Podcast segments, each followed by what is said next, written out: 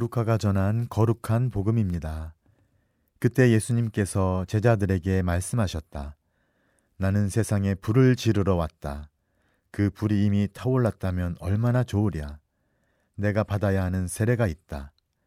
이 일이 다 이루어질 때까지 내가 얼마나 짓눌릴 것인가. 내가 세상에 평화를 주러 왔다고 생각하느냐? 아니다. 내가 너희에게 말한다. 오히려 분열을 일으키러 왔다. 이제부터는 한 집안에 다섯 식구가 서로 갈라져 세 사람이 두 사람에게 맞서고 두 사람이 세 사람에게 맞설 것이다. 아버지가 아들에게, 아들이 아버지에게, 어머니가 딸에게, 딸이 어머니에게, 시어머니가 며느리에게, 며느리가 시어머니에게 맞서 갈라지게 될 것이다. 주님의 말씀입니다. 오늘 예수님의 말씀은 우리를 혼란에 빠뜨립니다. 갑자기 불을 지르러 왔다고 하시고 받아야 할 세례가 있다고도 하시고 일이 다 이루어질 때까지 짓눌릴 거라고도 하십니다. 평화가 아니라 분열을 일으키러 왔다고도 하시고 가정에 분열을 예고하십니다. 도대체 무슨 뜻일까요? 예수님께서 사용하시는 표현들을 잘 보면 여기서는 세상 종말에 있을 일을 말씀하시는 것이 아니라 당신의 죽음에 대해 예고하고 계심을 알 수 있습니다. 불은 당신에게 미칠 심판을, 세례는 당신의 죽음을 의미하고 있습니다.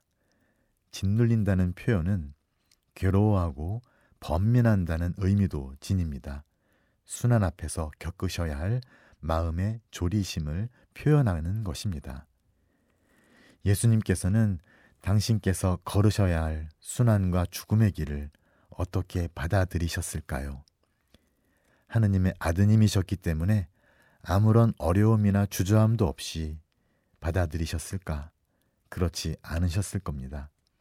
우리와 똑같은 인간이셨기에 죽음 앞에서 번민하셨고 너무나 고통스러워 피땀을 흘리기도 하셨으며 이 잔을 거두어 달라고 아버지께 애원하기도 하셨습니다.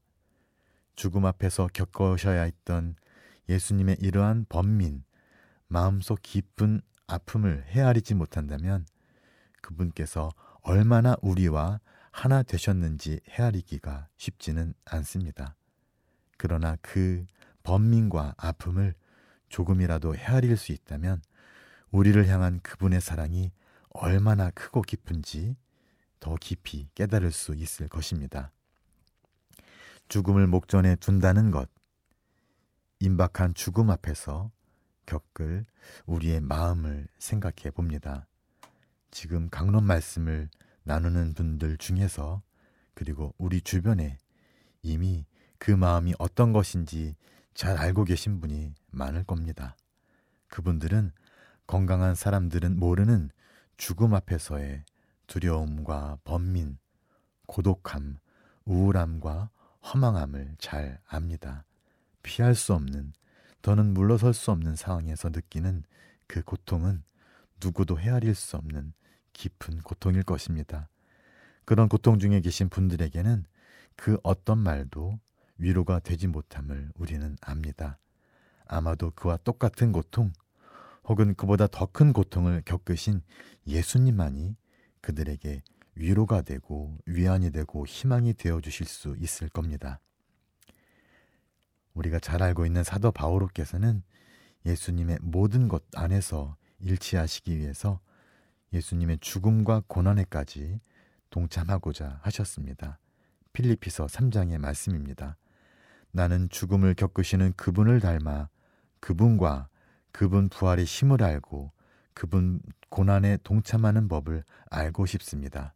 그리하여 어떻게든 죽은 이들 가운데에서 살아나는 부활에 이를 수 있기를 바랍니다.